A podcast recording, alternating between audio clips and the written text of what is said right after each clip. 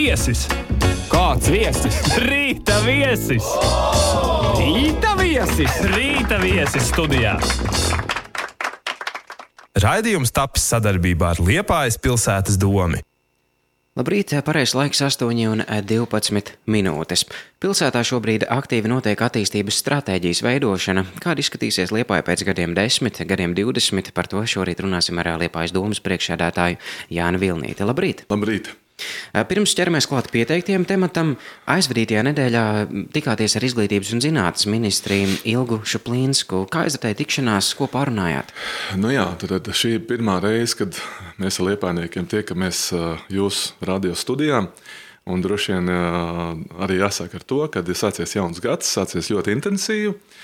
Un, manuprāt, Liepā īsti piestāvēja gadu mija un, un, un tie pasākumi, ko kultūras pārvalde ir bija organizējis priekš liepainiekiem. Par to liels paldies eh, kultūras pārvaldē. Un eh, tas parādīja, cik neparasti mūsu liepāja. Ja mēs vēl 31. decembra vidū nezinājām, būs vētra vai nebūs vētra, būs salūts vai nebūs, tad beig beigās bija brīnišķīgs koncerts un arī skaists salūts. Es ceru, ka liepainiekiem patika. Nu, gads ir sācies tiešām ļoti ražīgi, ātri, eh, dinamiski, kā jau arī mēs prognozējām. Un, un, un ir pirmās tikšanās ar ministriem Rīgā notikušas. Nākošajā nedēļā plānojas turpinājums. Un es teiktu, tā, ka uh, ir šogad jāturpina iesāktās reformas, iesāktie darbi. Un kā viena no tiem ir tieši izglītības nozarē. Viens tas ir skolu tīkla sakārtošana.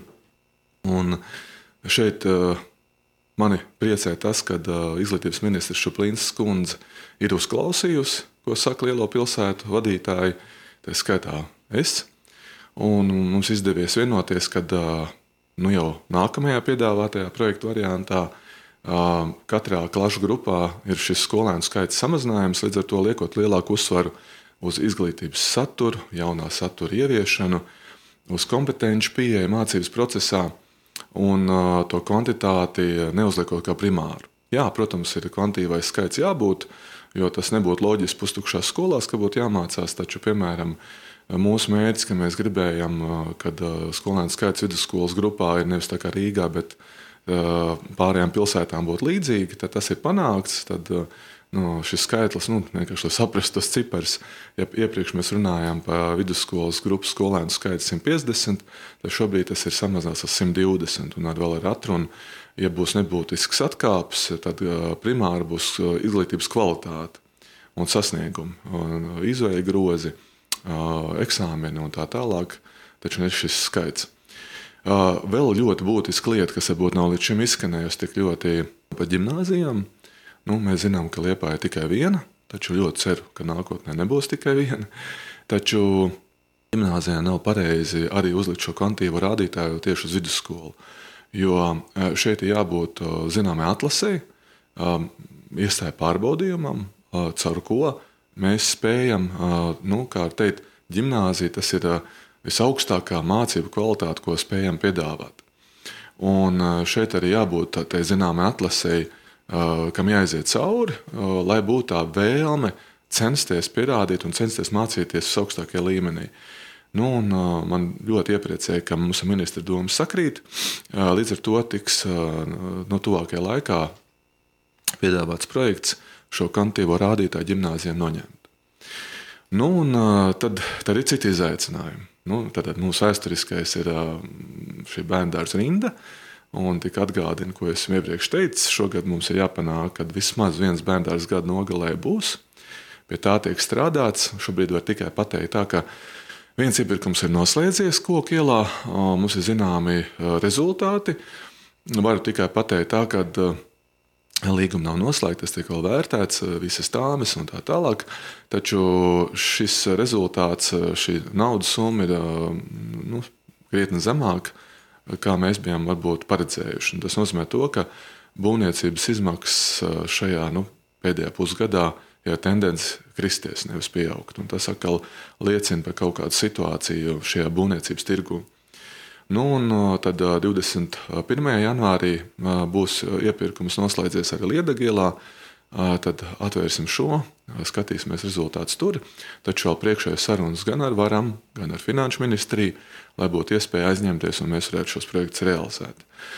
Par izglītības nozari runājot, ir jauni izaicinājumi, atkal jauna reforma, kas tiek piedāvāta augstākajā izglītībā.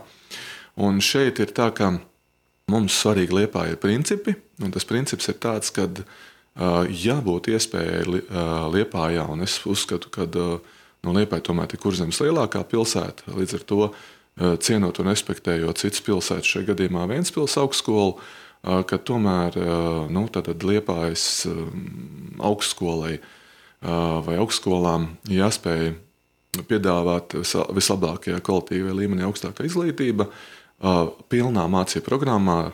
Ko tas nozīmē? Tas nozīmē, ka students šeit uzsāk mācības, šeit arī tās mācības noslēdz un saņem diplomu. Līdz ar to meklē darbu, veido ģimeni šeit Liepājā. Tas, ka mums ir astoņas augstskolas pārstāvētas Liepājā, tā situācija nav normāla. Kāpēc? Tāpēc, ka augstskolas bieži vien konkurē savā starpā vienādās mācību programmās, uh, cīnoties par vienu to pašu studentu. Un līdz ar to šī, šī situācija jāsakārto. Ar ministru pārunājām par tipoloģiju augstskolām. Uh, droši vien tas jau publiski ir izskanējis, ka tiek piedāvāta tikai divu veidu augstskolas, universitātes un augstskolas. Angliski gan mazliet savādāk tas saucās Universities un Universities of Applied Science. Un tas nozīmē, ka tāda lietišķās uh, zinātņu universitātes. Nu, Latvijas, diemžēl, tā tas netiek tulkots, tiek piedāvāts vārds augstskola ko mēs arī pārunājam. Tātad nu šeit būs liels darbs. Tikai atkal var teikt, priekš Liepājas un priekš tādas reģionu universitātes, ko, ko es arī ar ministru pārnēju, ka ļoti svarīgi saglabāt šo reģionu principu, arī dodot citus apstākļus un citus nosacījumus, kad nebūs uzsvers uz kvantitāti. Tad netiks prasīts Liepājas universitātē šie paši 4000 studenti, kā, nu, kā akmenī iecirsts uzsver liekot uz kvalitāti, uz promocijas darbiem, uz doktorantiem, uz zinātniskajām publikācijām, ir īpaši uzsver uz starptautiskajām. Taču no šeit universitātē ir ļoti daudz jāstrādā, lai šos rādītājus sasniegtu. Un tad ir iespējams runāt arī par statusu saglabāšanu un par kaut kādu šo filiāļu jautājumu, lai nebūtu tā, ka, kā es teicu, ka mums ir astoņas augstskolas. Un tad ir arī pārvaldība. Mums ir ļoti svarīgi, ka pārvaldība mainās kad ar visu cieņu pret augstskolām, bet uh, mums sanāk, ka tās ir zināmā mērā valsts valstī. Un šeit ir jābūt ietekmei gan no valdības ministra kabineta, pilnīgi noteikti, jo tie ir finansētāji, un arī no pašvaldības. Nu, līdz šim iepriekšējā piedāvātajā modelī nebija paredzēts pašvaldības pārstāvis, pēc sarunām ar ministri tāda iespēja tiks dota. Taču Tās ir reformas tikai izglītības nozarē.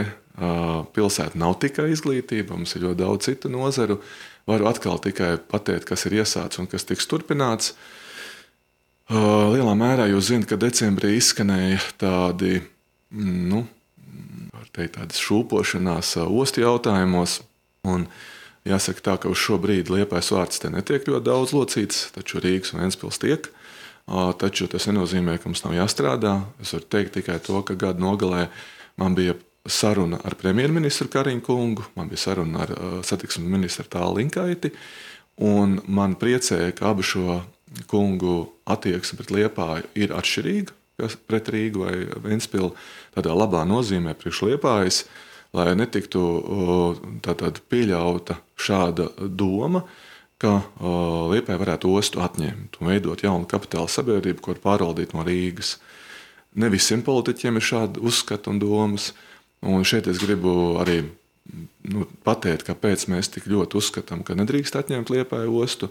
Nu, varētu salīdzināt, ja, ja drīkst būt tāds skarbs salīdzinājums ar cilvēku un, un, un cilvēku organismu, ka, ja pilsēta ir tāds organisms, var jau noņemt vienu locekli, piemēram, pēc uh, cilvēkam. Ja, nedod Dievs, kāda iemesla pēc nav roka, cilvēks turpina dzīvot. Tas nozīmē, to, ka pārējiem locekļiem, kājām, rokai vēl kam citam jāstrādā vairāk un, un izdzīvot jau var. Taču, ja ir abas rokas, tad var ražīgāk strādāt, var labāk dzīvot. Un arī mums no pilsētas viedokļa skatoties, mēs ostu tieši tā saredzam. Mēs neticam, ka Rīgā jebkurš cienījams protams, cilvēks, kas ir vadījis šo kapitāla sabiedrību, spējas par liepāju tā rūpēties kā paši liepājnieki. Līdz ar to tas ir noteikti uzstādījums, tas ir mūsu mērķis un tas šogad uh, ir jānotur. Nu, un tad vēl uh, jautājums par liepājas metālurgu, ko mēs uzsākām pagājušo gadu un kur mēs esam kļuvuši par vēl lielākas teritorijas īpašniekiem. šogad intensīvi jāturpina. Ir jādomā par to, kā mēs šeit veidosim ne tikai industriālo parku, bet arī veloceliņus, arī vietas, kur, kur iespējams pat dzīvot liepainiekiem. Tā kā šis jautājums ir atvērts un tas ir tāds teritorijas attīstības plāns, par kuru jādomā. Un šeit mums jābūt palīgiem. Un viens no tiem ir noteikti pilsētas galvenais arhitekts. Tāpēc šis ir viens no jautājumiem, kas gada sākumā jāsakārto. Un šobrīd ir tā, ka mēs esam jau nonākuši pie viena konkrēta vārdu uzvārda. Publiski es vēl gan neteikšu, jo mēs vēl runājam par apstākļiem.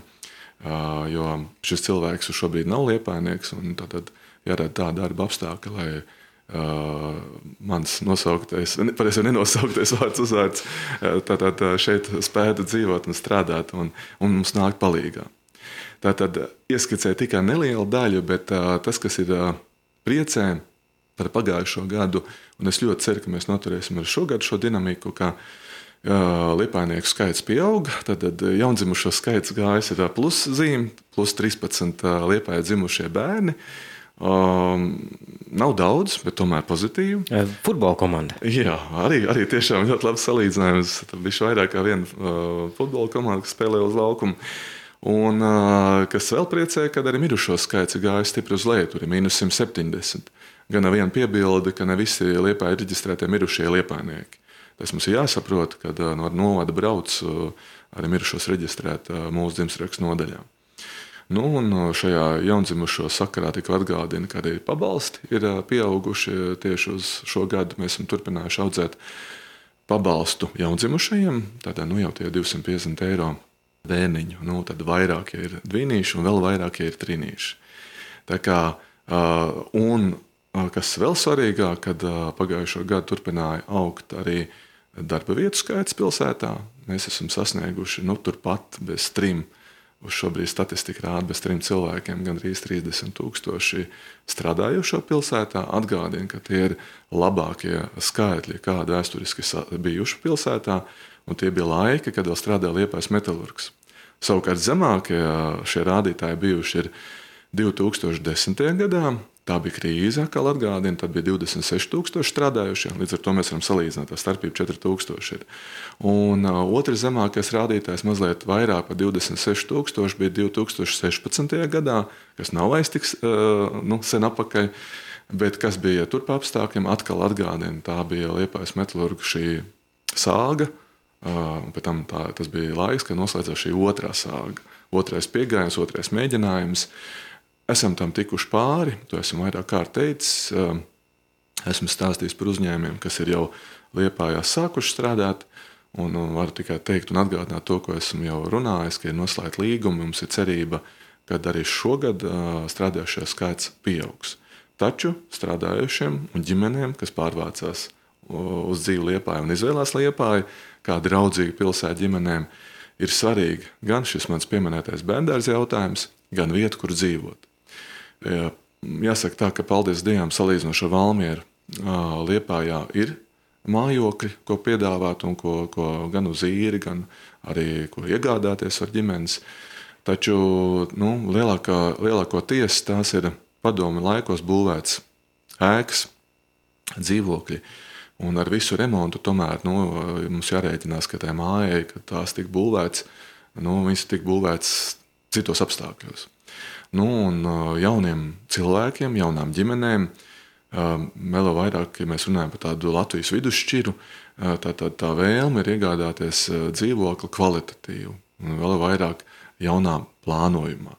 Nu, šis ir teiktu, tāds trūkums pilsētā. Jā, mums ir tādi arī dzīvokļi, taču nepietiekami. Nu, tad pilsētā jādomā un jāstrādā ar attīstītājiem tā, lai mums būtu piedāvājums arī šādai vēlmei, arī šādam ģimenēm jo iespējas atšķirās. Tādai vidusšķirē, kas, paldies Dievam, liepā veidojās, nu, tad mums jābūt piedāvājumam. Tā kā tie ir mūsu jaunie izaicinājumi, uz ko mums šogad intensīvi visiem kopā būs jāstrādā. Pie augstskolas tipoloģijas gan gribētos nedaudz pakavēties, ja Liepājas universitāte statusu zaudētu. Ko tas nozīmētu? pašai universitātei un pilsētai kopumā? Nu, es domāju, ka mums jāstrādā pie tā, lai nezaudētu. Um, es varu teikt, protams, mehāniski skatoties to jautājumu, mm, nevis emocionāli. augstskola jau paliks vienādi vai otrādi. Taču, nu, ja mēs zaudējam universitātes to vārdu, nu, ko tas nozīmē? Tas ir pirmkārt tāda emocionāla attieksme. Esam zaudējuši universitāti, tas ir viens. Otrkārt, arī studentam izvēlēties, kur studēt. Nu, vai es studēju vienkārši augstskolā, vai es studēju universitātē. Nu, nav jau tā, ka vienalga, kas ir rakstīts uh, uh, diplomā, pabeidzot augstskolu. Un es domāju, ka tas tomēr ir svarīgi. Tāpēc jāizdara viss, lai tomēr šo universitātes statusu saglabātu. Vai tas ir iespējams? Es teiktu, ka ir ļoti daudz un grūti jāstrādā. Pirmkārt, pašai universitātei, kā jau teicu, runājot par šiem promocijas darbiem, par doktorantiem, par zinātniskiem pētījumiem, vēl vairāk startautiskiem, jo augstskolas vērtē tieši pēc šiem zinātniskiem darbiem un pētījumiem sešvalodās. Ne tikai tas, ka mēs latviešu valodā kaut ko, kaut ko esam darījuši, tad jāspēj angļu valodā rakstīt, angļu valodā domāt un komunicēt. Un tās ir prasmes un spējas, ko mēs sagaidām no universitātes. Vai universitāte to spēj, tas ir jāatbild pašai rektorei, prorektoriem šobrīd. Es zinu, ka mums ir brīnišķīgi mācības spēka, kā jūs varētu pieminēt, Zandu Gūtmani, kas saņēma gada mijā tieši apbalvojumu par savu zinātnisko pētījumu. Un es ļoti ceru un ticu, ka šis pētījums tiks nominēts vēl gan Liepā, gan starptautiski jo tas ir tiešām viens ļoti garš, ne tikai labs pušu ziņā, bet arī gadu ziņā, kad tas pētījums tika veikts darbs. Un uz tādiem cilvēkiem jābalsta ir šis universitātes darbs. Un vēl vairāk mēs zinām, ka viņas vadītie mēdīji ir viens no magnētiem pilsētā, universitātē. Ir. Tā kā tas nozīmē to, ka universitāte spēja un jābūt vairāk tādiem varošiem, radošiem profesoriem, pasniedzējiem, un jābūt vēlmei, kā jau saku, nevis emocionāli domāt, bet gan arī argumentēti. Un mēs, kā pilsēta, varam būt labs palīgs šajā darbā. Un kā es redzu pilsētā, nevis tik izkaisītu starp astoņām augstskolām pārstāvētām pilsētā, bet ka mēs koncentrētos. Nu, protams, ideāli mēs teiktu, tā ir viena spēcīga universitāte, un vēl vairāk ar tādu kurzemes reģionu statusu, Taču vai tas ir iespējams, nu, tas ir par to par tā jāstrādā. Ir. Tā kā nu, es ticamāk, ka tuvākajā laikā pārunāšu vēl tiem cilvēkiem, ko es ikdienā komunicēju. Tā skaitā universitātes rektori, tā skaitā ar pārstāvēto augstskolu rektoriem, mācību spēkiem. Un iespējams, ka izveidosim darbu grupu, kas strādā pie šī jautājuma. Sarunas noslēgumā tuvojas barikāžu atceres diena. Kā to pavadīsim Liepājā? Jā, mums paliek tātad, šogad 30 gadi kopš neatkarības deklarācijas atjaunošanas. Tātad, tas notika ar atgādināt 90. gada 4. maijā. Mazliet vēlāk, 91. gada janvārī, sākās šie asiņaini notikumi, 13. janvāra notikumi Viļņā. Nu, tad, tad jau Latvija gatavojās, ka tas var notikt arī Latvijā. Tad Viļņa, mūsu brāļi, lietuvieši, deva mums to iespēju sagatavoties. Un tas bija iemesls, kāpēc tika veidotas barikādas. Un kā mēs redzam, nu jau tādu laika uh, atskatu, kad uh, tas bija svarīgi. Šis laiks bija ļoti būtisks.